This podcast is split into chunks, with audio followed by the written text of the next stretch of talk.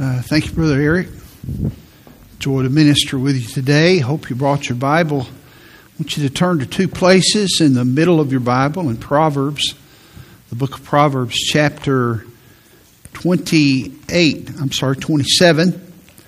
And then I want you to locate the book of Jude. Jude is the next, the last book in the Bible, right before Revelation. So turn to Proverbs chapter 27 and then the book of Jude and we will look there in just a moment. I want to uh, just make a mention about our couples conference. It's February the 24th to the 26th in Pigeon Forge. The information is uh, in the little program bulletin that you were given this morning. The details are there. Uh, there is an extension on the um, block of hotel rooms. Uh, it was to be closed down on Monday. That will be through this coming Friday, so uh, about an extra week on that. And when you do call, make sure that you have the hotel on site at Pigeon Forge. Uh, you'll call the number, uh, the numbers we have published, and then sometimes if they're busy, they will reroute you to their kind of their national number, and don't you don't want to deal with them. You want to deal with the, the hotel on site because they've got all of our information and uh, they will help you better. So uh, we really want you to come.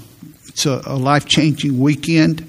It's a lot of fun, but uh, more than just some instruction and help about marriage, it's about life and uh, encouraging time. Um, just I, I, can't express it, uh, but it's it's very very good. I found that once people come, they come back again and again and again, and you will enjoy that. Okay. Before we uh, look in the Bible here, I want you to think about your your best friend, best friends.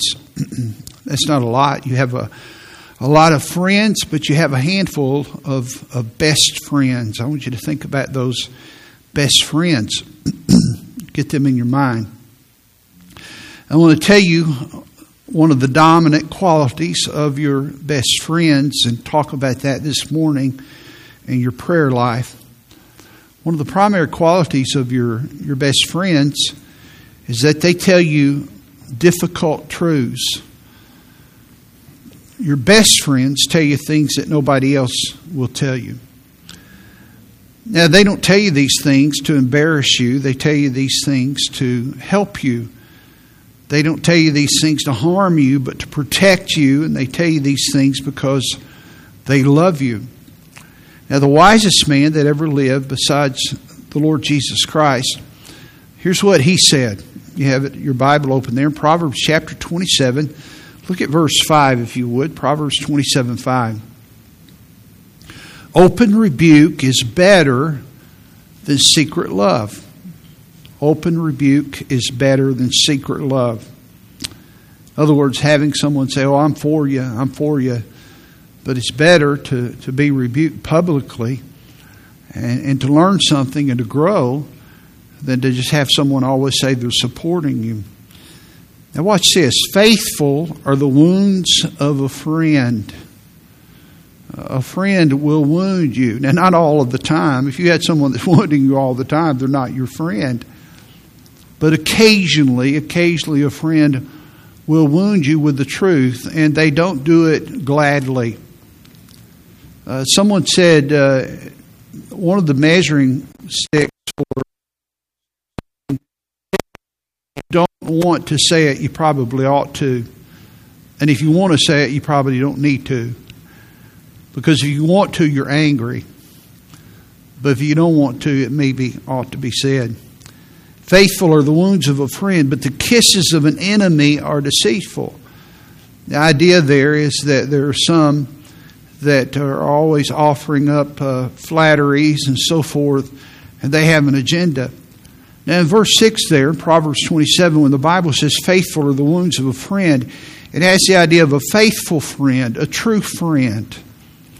A faithful friend will tell you the truth, even if it's unpleasing and it's difficult for you and it harms you initially. Uh, several years ago, in fact, decades ago, I heard this statement, and it's always helped me. Where a man said this He said, You learn more from, from one rebuke than 1,000 affirmations. And that's true. I believe the, and the Bible teaches we need to affirm people. You need to do that. But we rarely learn, rarely learn from affirmations. You learn more from one rebuke than a thousand affirmations. And uh, yet, typically, when we're rebuked, whether it's in a sermon or privately uh, by a friend or others, we don't want to listen to that, but that's what the wise person does. Now, look over on the next page in your Bible, in Proverbs chapter 28. Chapter 28, look at verse 23. Proverbs chapter 28 and verse 23. He that rebuketh a man afterwards shall find more favor than he that flattereth with the tongue. Uh, flattery is very popular today, yet the Bible uh, warns against flattery. Now, what is flattery? Flattery is insincere praise. Uh, the motive of, of flattery is, is an agenda to further the person's agenda or, or personal interest is given it.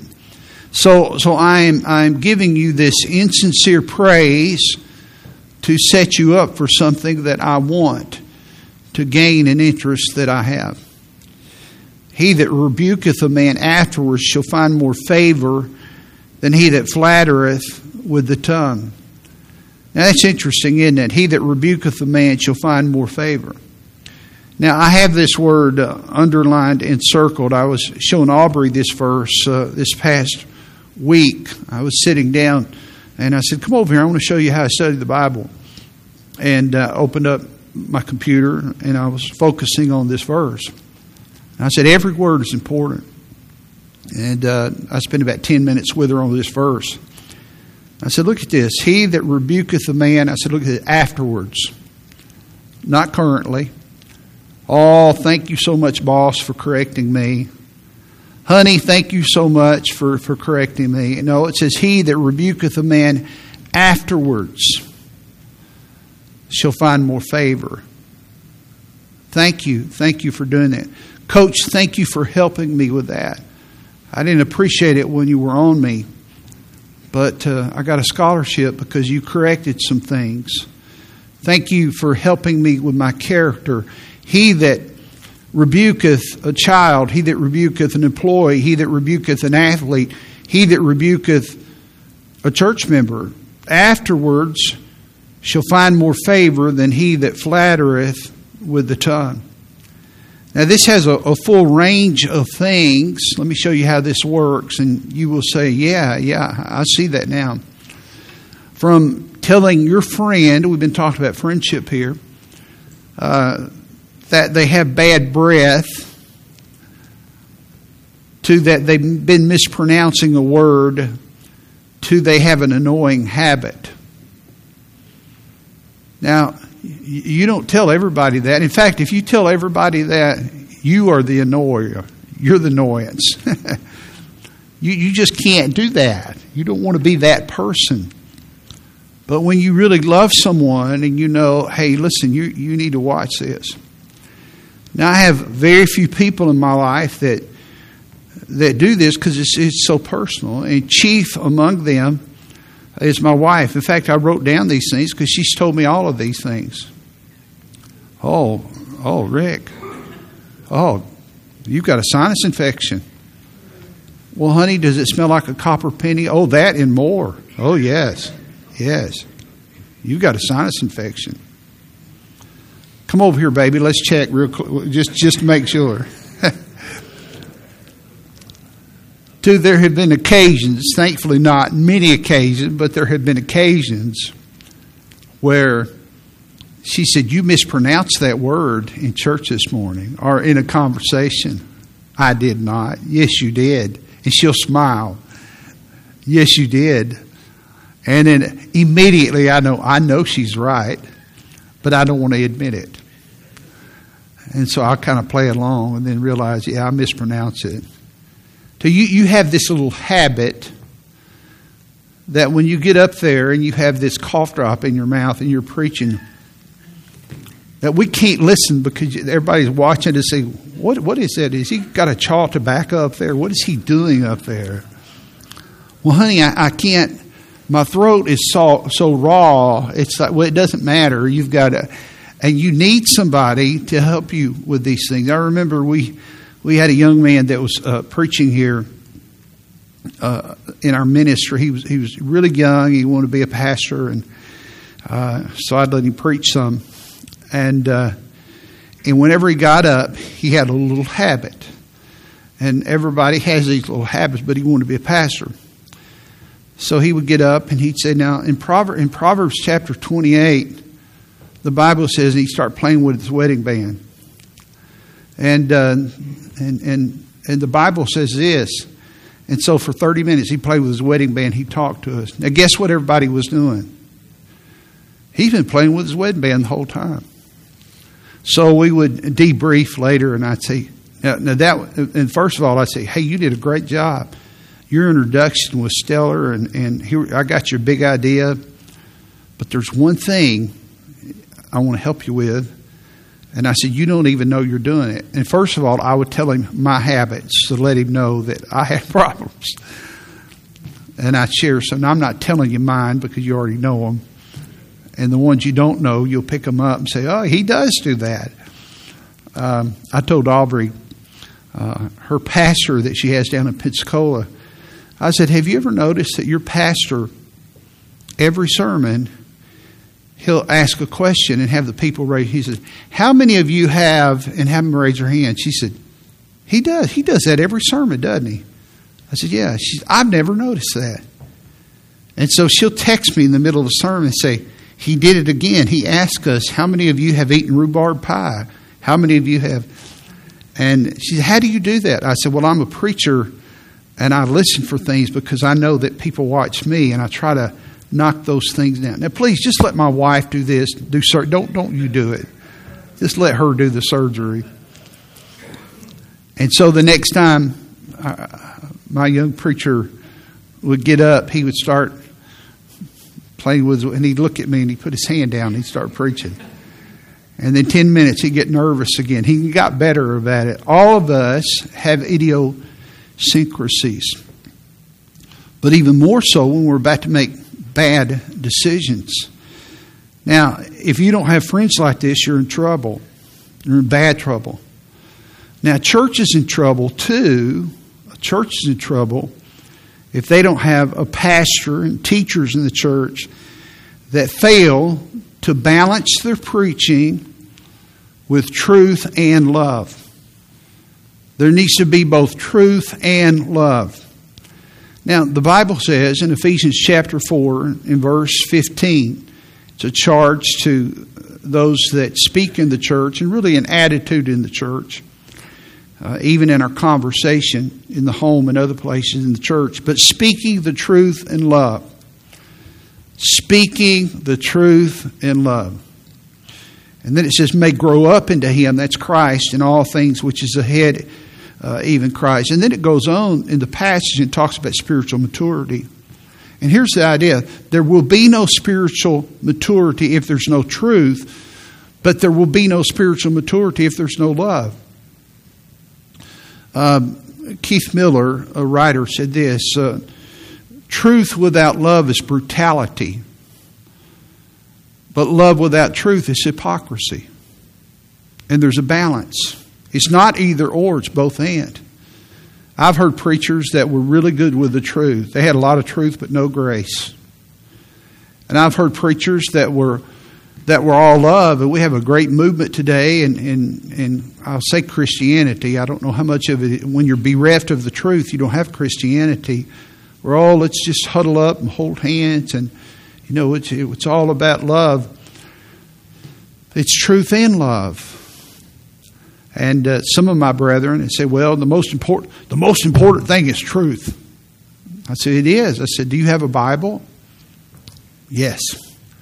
Well, let's let's look in the truth of the Word of God. And Ephesians chapter four and verse fifteen, the truth says, "Speak the truth in love." That's the truth. Well, the most important thing is yes, it is, and the truth says for you to speak the truth in love. So it's not either or, it's both and. You need to be, the, the Bible says in Luke 4, I think it's in verse uh, around 16, somewhere around there, says that when Jesus spoke, he spoke graciously. He spoke graciously. And he also spoke words that people wanted to kill him. The Bible says in Titus 1, I think it's verse 7, that a pastor is not to be soon angry. He's not supposed to be angry up here or out there. So, which is it? It's both. Speak the truth in love.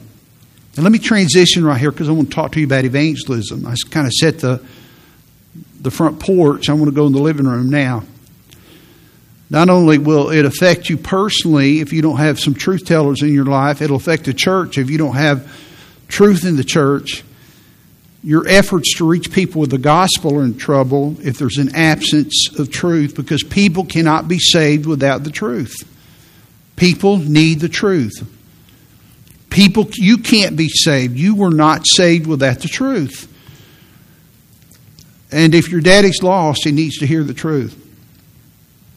The people at work need to hear the truth. The Bible says in John chapter 8 and verse 32 Ye shall know the truth, and the truth shall make you free. Two times the word truth is used there, knowing the truth, and then the truth liberates a person. It's not just coming to church, it's hearing the truth. This is why I study the Bible. I want to expose the truth. This is why we look at, I've never counted them, dozens of verses. This is why we just don't throw them up there. This is why I explained them. And I said, look at this word. This is what this word means. Because it's the truth. You need to know what the truth means. This is why I apply the truth. This is why I illustrate the truth. And I tell stories so that when you leave, you'll say, oh, that's how that works. So you will know the truth, so the truth shall make you free. Jesus said in John chapter 14 and verse 6, I am the way, the truth, the truth, and the life. No man cometh unto the Father but by me. There's only one way to heaven, and that's through the Son of God. And that's what the world hates. They hate that exclusivity. Oh, we need to be inclusive. Well, I'm sorry, you don't get a vote on that. This is the truth. Jesus died. He was buried. He rose again. That's the gospel.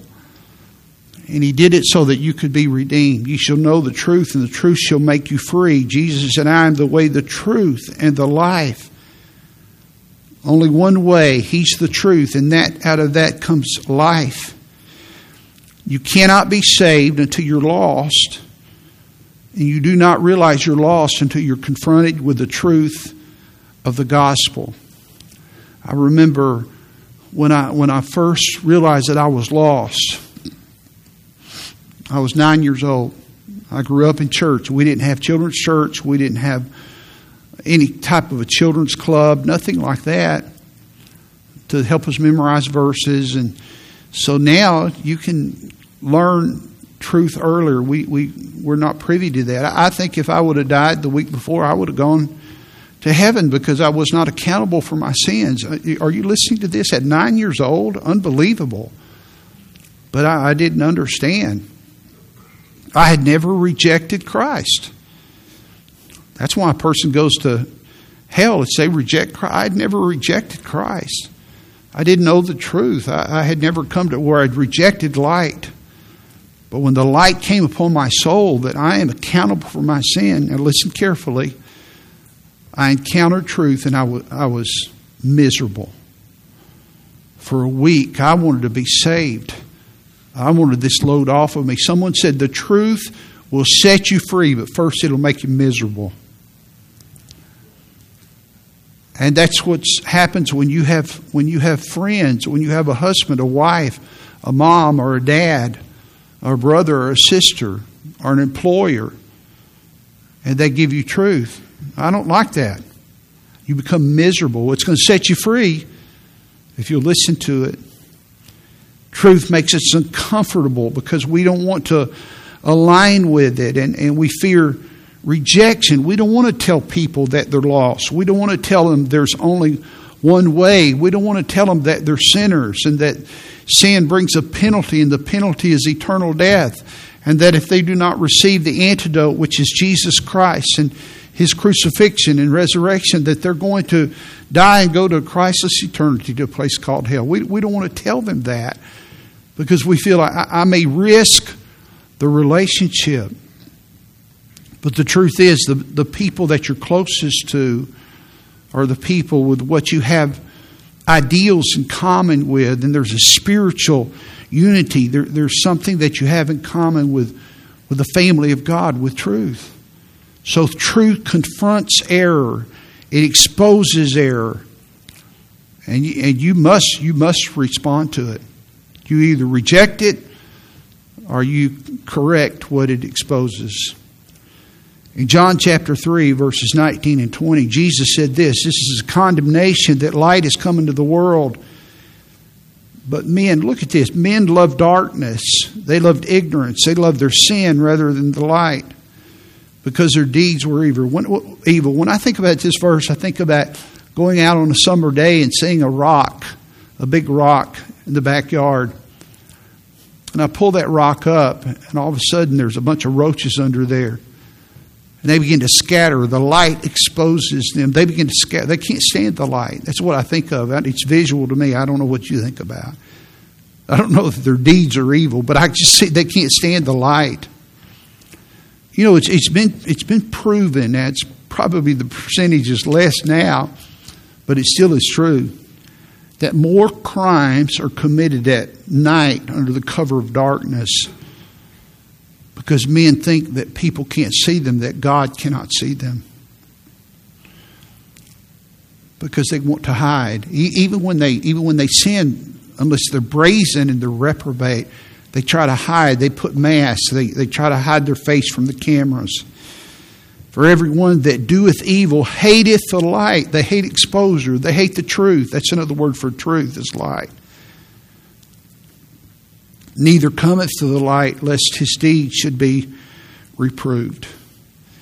One of the greatest needs in the church today is a lack of involvement in reaching people with the gospel. And, one, and here's the reason right here we don't try even though heaven and hell is at stake because we feel like, well, I'm not good with this. So, Brother Rick, he's been to school, he's been trained, and Tim and Daniel, they've been trained, and, and other people in the church have been saved. They're better at it. No, no, listen, if you've been saved and you have the truth, uh, you're, you're, to tell people the truth. And let me help you with this right here. I, I prayed about this as I about this message and that my spirit will be right. Not that it's a bad message, but I don't want you to think you're to go out of here just and, and to be obnoxious. But when you do this, it's more in, in a conversation than a memorized script. You know, the most productive conver- the, the most productive fruit I've had has been in the context of conversation. When you study Jesus' evangelistic methods, every single one of them was different. It wasn't a memorized script. Every one of them was different. And every, every person he talked to didn't come to faith either. They all had a different response. It's not your, you're not responsible for the response. You're responsible to, to share the truth. Did you know that there's hope? Did you know there's hope for this? You, you can get help. A few weeks ago, I told you about uh, going out to eat. I was out, had a meeting with uh, Tim, and uh, I paid the bill. And the lady came back, and she was greatly troubled. She she was almost shaking. She had tears in her eyes. And she looked at me. She knew who I was because I'd been in that restaurant before, and she'd waited on my family. And she said, Please pray for me. She, my husband died eight months ago. I said, I will pray for you. I'm so very sorry. She was busy. I wrote her name down in my phone and uh, I've been praying for her. This past week, Paula and I went out to eat. She said, Where do you want to go? I said, Let's, let's go to this restaurant. So Paula was driving. She said, You go ahead and get out and go in and get us a place to eat or a place to sit. We went back to the same restaurant. So I opened my phone up. I found her name. I asked people, I said, Is this lady here? I mentioned her and said, Yeah, she has a place. So we sat down. And she waited on us again. And again, she was very, very busy. She was a little bit preoccupied. Remember what I told you about a conversation? This is not linear where you go just from A to Z. Sometimes it's A to B, take a step backwards. But you become familiar with people. You, you just, you love people. You just, you're there, you're available. You just hang around. This is message I'm trying to give you. It's not when I talk about giving the truth, there comes a time you must give them the truth. But there must be proximity. And you want to win your friends, and your loved ones, but sometimes God brings you in the path of people, and there must be proximity. Howard Hendrick said this. He said, In the midst of a generation screaming for answers, Christians are stuttering. We have the truth. Prayer helps us to become occupied with eternal things and also gives us the ability to operate within those matters. Prayer does. And I know some of you, you hear this, you say, Boy, preacher, I, I, I can't do that. Yes, you can. But you, listen, you don't do it by memorizing a script, you do it by praying. Praying for people makes a difference in reaching them. Let me give you some thoughts again today as we talk again about how to pray for lost people. How to pray for lost people. Last week I said to pray with compassion. I, I want you to look in Jude today and, and notice in verse 22 because it's not just compassion that reaches lost people, it, it's compassion that accompanies truth. They've got to hear the truth. But we have such a hard time with both of them. Jude, the book of Jude deals with apostates. These are people that have rejected the truth. We live in a day of apostasy today. People that used to believe the truth, they don't believe it anymore. And at the end of the book here, he's telling them on how to respond to these people that used to believe the truth, but they've rejected it. In verse 22, and he says, And of some have compassion, making a difference. This is the first group of people. Have mercy upon them, have compassion upon them. It makes a difference. They still need the truth, but be tender with them. The second level is there in verse 23. And others, here's the second group of people. Watch this save with fear, pulling them out of the fire. What does that mean? This is, these are people that are so far gone that they're almost in the fire of hell. They're really not interested in the truth. And the Bible there says to, to save them with, with fear. In fact, when you get with, within them, within realm of them, you need to be respectful. You need to give them the gospel, not just with an attitude of respect, but you need to be careful. Pulling them out of the fire. The, the words pulling out there mean to seize, to take by force. These are people that aren't just reached by compassion they, they need compassion, but the, these people need a firm word. And then there's a third group of people in the second half of verse 23 hating even the garment spotted by the flesh. The word hate there means to despise. I, I despise the garment spotted by the flesh. Now, what does that mean? This is very graphic words that the writer Jude, Jesus' brother, uses here. There are a couple of words used for garment. There's an outer garment, there's an inner garment. And this is for this is the word for the inner garment. I'm going to be very frank when I express this because I need to to to show you what the Holy Spirit has given to us here. Hating despising even the, the inner garment or the undergarments. And the word spotted has to do with soiled. If you'll allow me to say this, it has to do basically with dirty underwear, is what he's saying. And here's what he's saying he's making an analogy between what doctrine, what false doctrine can do to a person. It's an analogy, it's an illustration. And he says, You need to despise what false doctrine, not the person, but the effect of that false doctrine. Starts with compassion. Be compassionate on everybody, but then there's some you're going to have to pull out.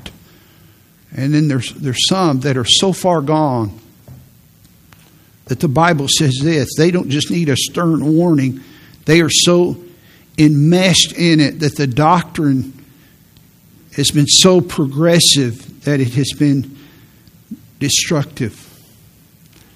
Listen, this is serious business. Some of you, I, I, I, my heart goes out to you because of the things not just that you hear at work and at school. It's not just the words you hear, but it, it's what you put up with. And these levels, because you say, well, boy, that doesn't work with old Joe at work. But this very picturesque, even grotesque language here,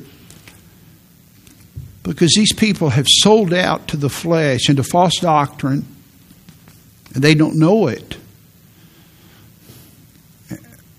They all need love and they need truth, but you need to be careful. You need to be truth tellers. Someone said the same sun that melts the butter hardens the clay.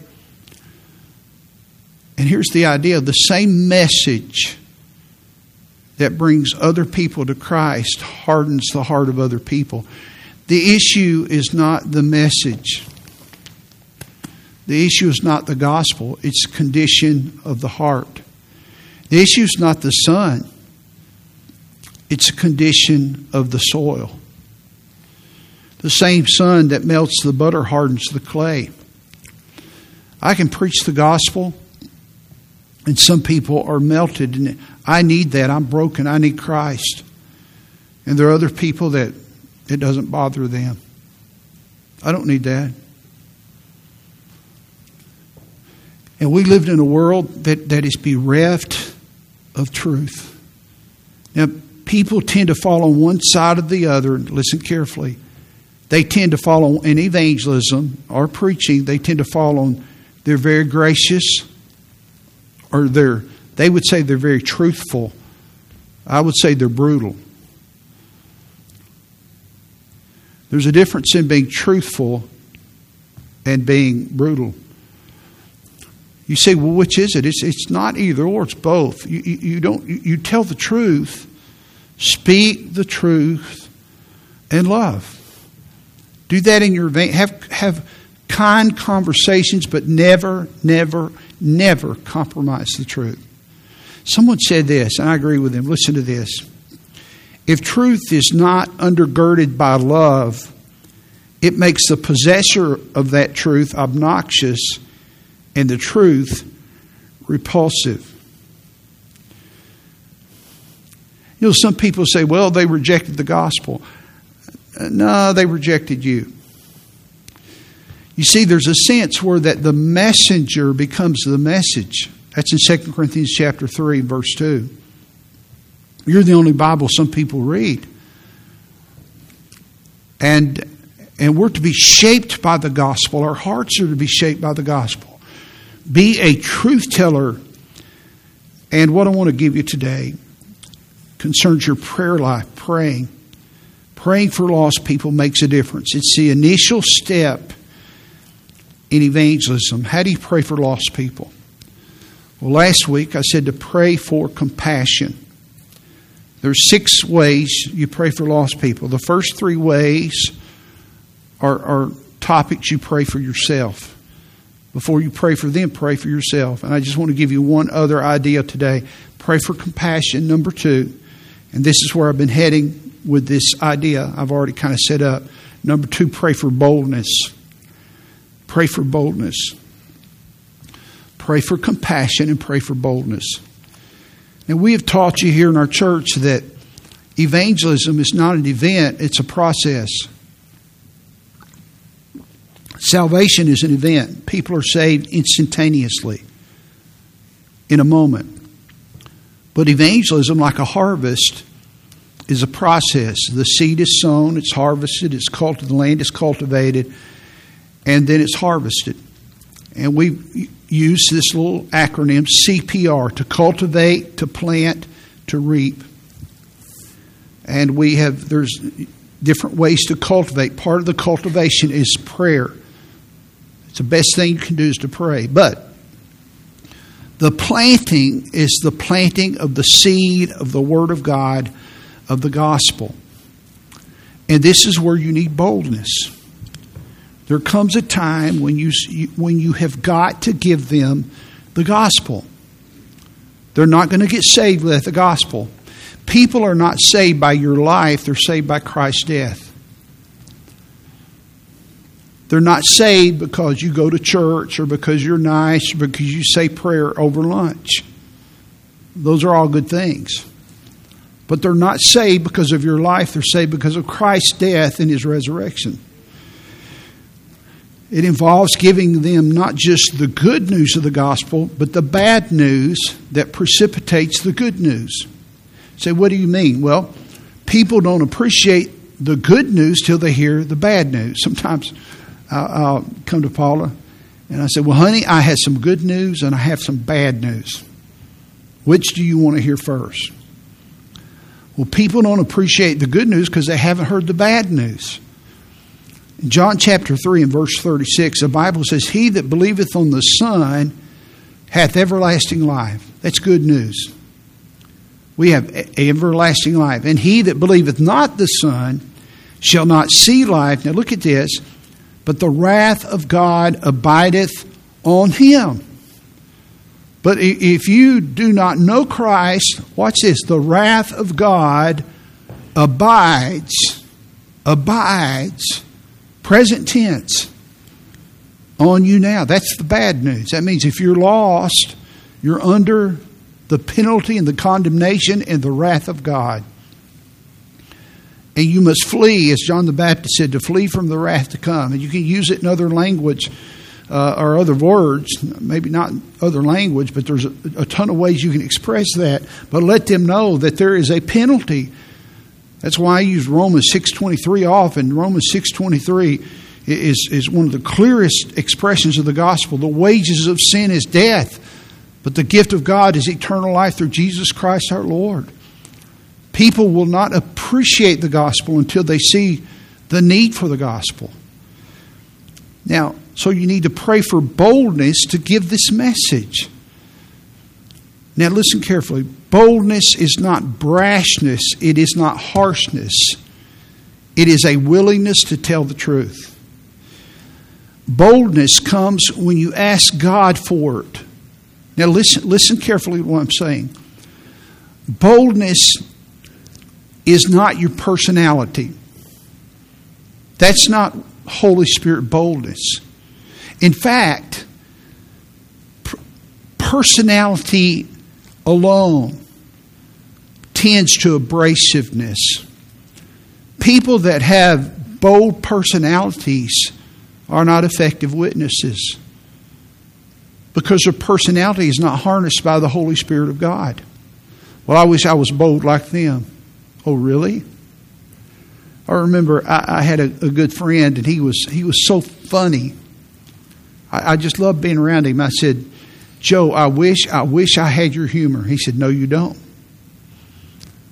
I said, "Yes, I do." He said, "No, you don't." He said, "If you knew how many times I say things I should not say."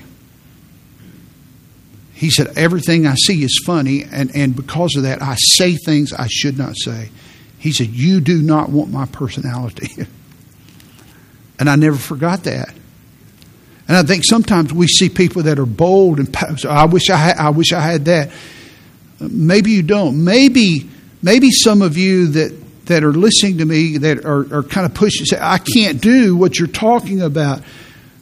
You you are the one that when the Holy Spirit gives you boldness, that there's a beauty to it, that there is a restraint to it because it's governed by love and it's not brutal. Now, turn to Acts chapter 4 if you want to look at this, and I think the verses will be on the screen, but if you want to mark these verses, this may be helpful. Let me show you in one chapter how this is used. In Acts chapter 4, look at verse 13. Uh, Peter had been thrown in jail with some of his cohorts. They had been preaching. In Acts chapter 4 and verse 8, the Bible says that Peter had been filled with the Holy Spirit. By the way, Peter was one of these guys that was naturally bold. That was, can I say this? I'll meet him in heaven one day. That could be very offensive. Not all the time, but could be. I'm sure he was a fun guy. But, but said some things he shouldn't say. He had a natural boldness. But this boldness here was not that kind of a personality boldness. It was a boldness from the Holy Spirit. Because a few verses earlier, he was filled with the Holy Spirit. And in Acts chapter 4 and verse 13, the Bible says that when they saw the boldness of Peter and John, now John was an introvert, John was not an extrovert. And the people perceived, look at this, that they were unlearned and ignorant men. And that doesn't mean that they didn't know how to write, it just means they hadn't gone to seminary, they hadn't gone to the approved colleges of the religious people. They marveled and they took knowledge of them that they had been with Jesus. They saw their boldness. Now, the word boldness there, get this, it means to speak with freedom and without reservation. That's what it means. It doesn't mean harshness. It doesn't mean to speak without a loud, with a loud voice. Doesn't mean that. It means to speak freely without reservation. That's what it means. All through the New Testament. In the same chapter, Acts chapter 4 and verse 29, there's a prayer. Notice this, Acts 4:29. Notice what the prayer is for.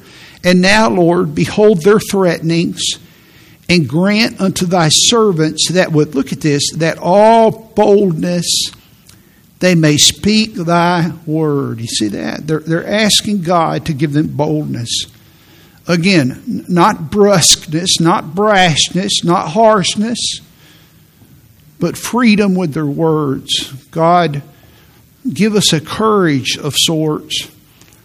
Give us a, a reservation, uh, or, or, or take the reservation, the hindrance of our speech away. Help us to say what needs to be said. That was their prayer. That's in verse 29. Two verses later, in verse 31. And when they had prayed, because I'm telling you to pray for boldness, and this is what they did. And when they had prayed, the place was shaken where they were assembled together, and they were all filled with the Holy Ghost. And they spake, look at this, they spake the word of God with boldness. Now, if you know what's the first fruit of the Spirit, it's love. That means they spoke in boldness with love and, and tenderness and kindness and compassion. So I want you to get this because some of you have backgrounds or you, you get a vision in your mind when I'm talking about boldness. Maybe you have a bold father or you have a bold, you say, well, I don't want to be like, I, am not, this is not whatever that image is. The word bold means to speak with freedom and liberty and say what needs to be said in a very compassionate, proper way, and without a script in a conversation. In Acts chapter 14 and verse 13, again, these early disciples, long time therefore abode they. They were in Iconium in a very difficult situation. I wish I could show you the context. They speaking boldly in the Lord. They speaking boldly in the Lord. And as you go through the book of Acts and through the New Testament, you see that their effectiveness was dovetailing with their boldness. Listen, church, listen. If you want to be effective, you need to pray for compassion and you need to pray for boldness. Pray for boldness. Sometimes you may want to put some bullet points you want to cover in a conversation. And you may not get to all of them. It may take on a whole new life of its own, but you want to get to the gospel that Jesus died for you. You've broken God's law. I broke God's law. I broke God's heart. I did it too. And you have. And if you don't repent, here's what the Bible says, and I'm concerned for you. Did you know, you think about the Apostle Paul and you see, we, we again, we have these images of who Paul was and how courageous he was and what a trailblazer he was. And I was reading some scripture Wednesday night with our, our group over here. We were talking about leadership. And it's hard to imagine that Paul was filled with fear he told Timothy there in 2 Timothy 1 7 that God didn't give us a spirit of fear and timidity. Why did he say that? Because there, you know, before Paul's conversion, he, he, he was brash and angry and powerful. And then God began to purge him of that. And I believe he hated that part of his life and, and that part of him. And then I believe, I'll show you why I believe this in a moment. He, he became somewhat timid in some ways. And in Ephesians chapter 6, you see this struggle that he had for to say what he needed to say sometimes. Ephesians chapter 6 and verse 18.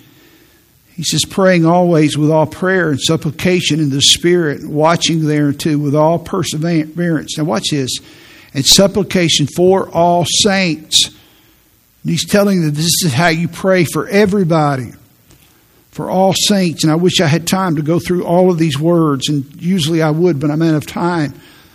Watching means staying up and, and giving much prayer in, in these types of persevering prayer. But notice in verse 19, and for me, now this is my prayer request now, you need to do this for all the saints. But for me, that utterance that when I speak may be given unto me, that when I preach, Paul said that I may open my mouth. Now, here it is, boldly. Now, why did he ask for that? If he had a personality that, that gave himself, why did he need this? That I may open my mouth boldly to make known the mystery of the gospel, for which I am an ambassador in bonds, because he was in prison in Rome and he represented Christ, that therein, that is in jail, that therein I may speak boldly. There, the second time in the text, he, he says, I want to speak boldly as I ought to speak. You know what he's saying? I have a supernatural need. I have a supernatural request. There's only one person that can help me with this, and it's God. And I'm asking the church at Ephesus, and here's, here's my prayer request. Here's a request to pray for everybody, but here's my request that I'm in jail, that I can speak boldly. And when you read at the end of the book of Philippians, you read of the jailers and the, the house of Caesar and these converts that had been won to Christ because of Paul's boldness. But it was an answer to their, their prayer for him. In 1 Thessalonians chapter 2 and verse 2, Paul wrote the Thessalonians, he says, But even after that we had suffered before and were shamefully entreated, as you know, at Philippi. What happened at Philippi? Remember the Philippian jailer Remember how he and Silas were beaten and thrown in jail there? We were bold in our God to speak unto you the gospel of God with much contention. Now, this was in the area where the Thessalonian church was born. Had it not been for Paul's boldness at Philippi, humanly speaking, there would be no church at Thessalonica. And that's what he's saying in 1 Thessalonians 2 2. My boldness there, not my brashness, not my brusqueness,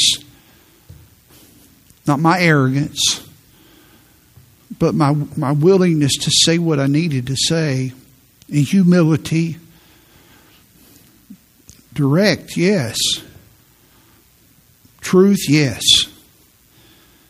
Boldness, yes. But not just in my personality. I'll tell you what, I'll, t- I'll tell them. Give me the phone. I'll let them have it. You, you better hang that phone up. You're not, you're not going to reach them. You cannot reach people without boldness. How many of you have ever heard the statement? Preach the gospel, and if necessary, use words. You ever heard that? Well, I understand the gist of it, but it's not true.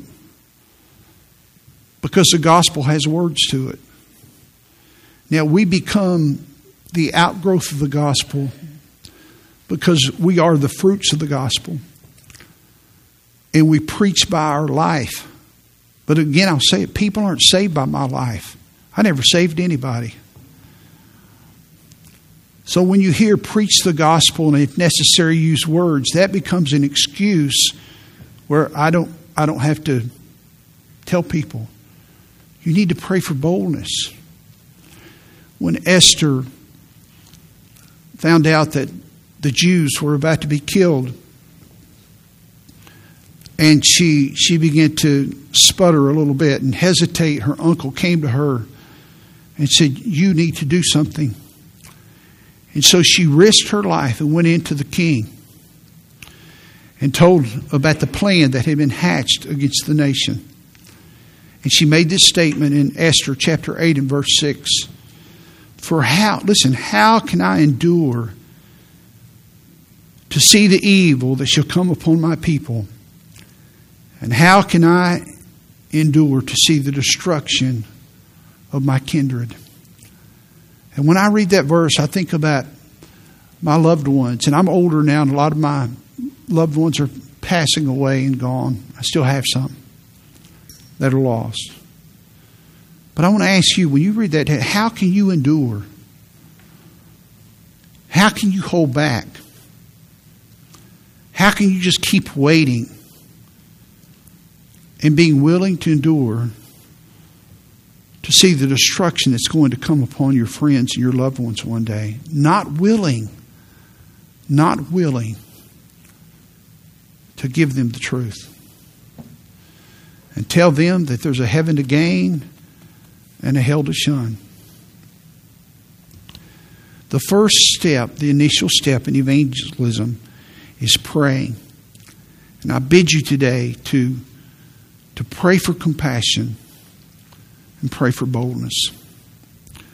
I had a, a special relative in my life that uh, I was very close to.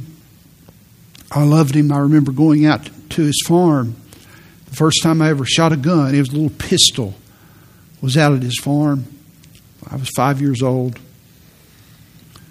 And I grew up and surrendered my life to the Lord Jesus Christ. I surrendered my life to ministry.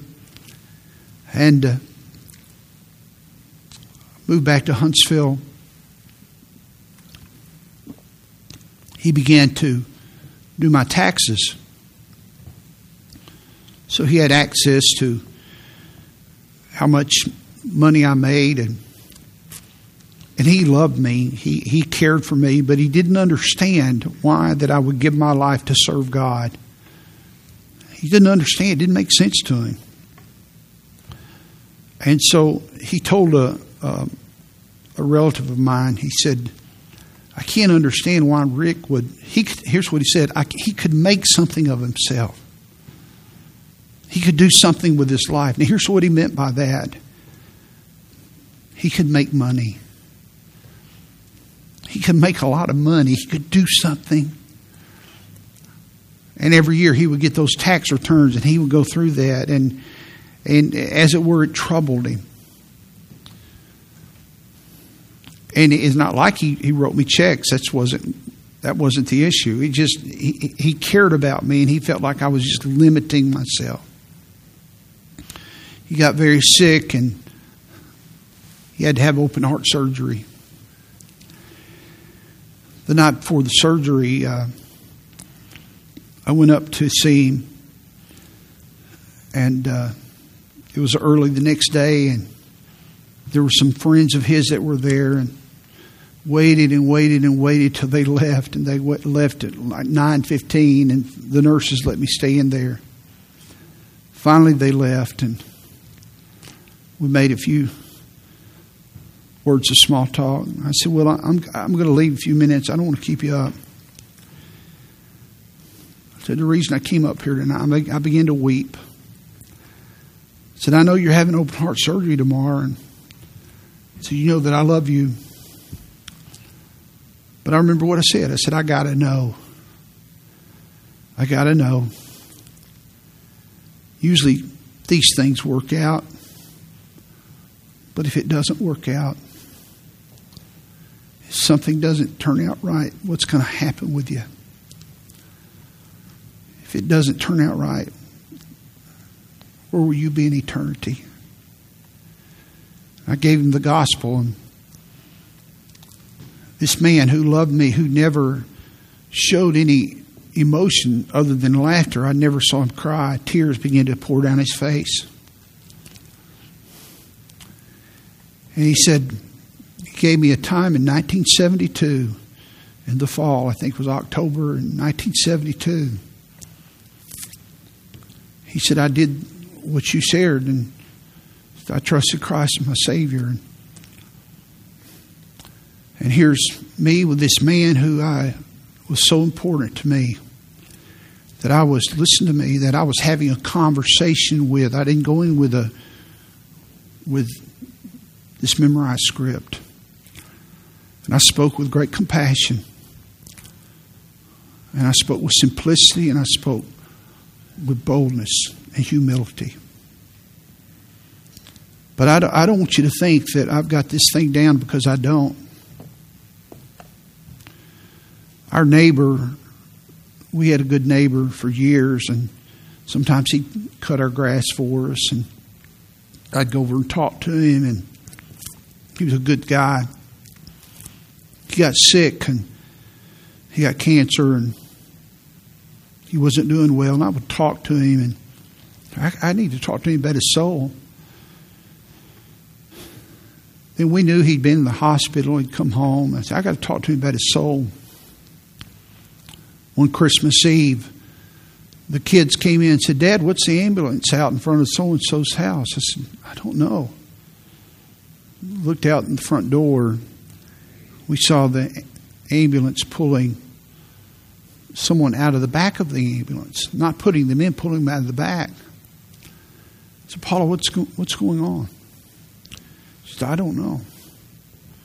Paula went next door and talked to the lady next door, and she said, He's been in the hospital. We didn't know this. Paula and I didn't know. He's been in the hospital. She said, he, He's not doing well. He's not going to live real long. Paula came and told me, and I said, He came home because he wanted to be home during Christmas. He didn't want to be in the hospital. That was about 6.30, 7 o'clock on Christmas Eve. That night, I got my planner and I wrote on December the 26th on the date.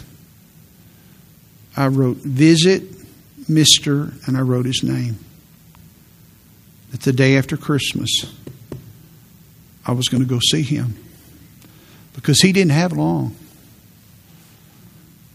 And I purposed I was going to go see this man because we had talked. But I never got a chance to because he passed away on Christmas Day. But I meant to. But that wasn't good enough.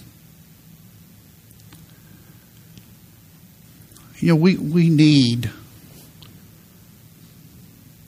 a heart of compassion, and we need boldness. I wonder, would you join me today? in asking God to give you boldness. And would you do this? This week, is there someone in your circle, in your life, a best friend, a relative, a coworker, a classmate that you need to speak boldly to? not brusquely, not in a condescending way, but you need to kindly and lovingly and compassionately give them the gospel and not wait till it's too late. Would you ask God to give you boldness? Would you pray with me? Would you do that?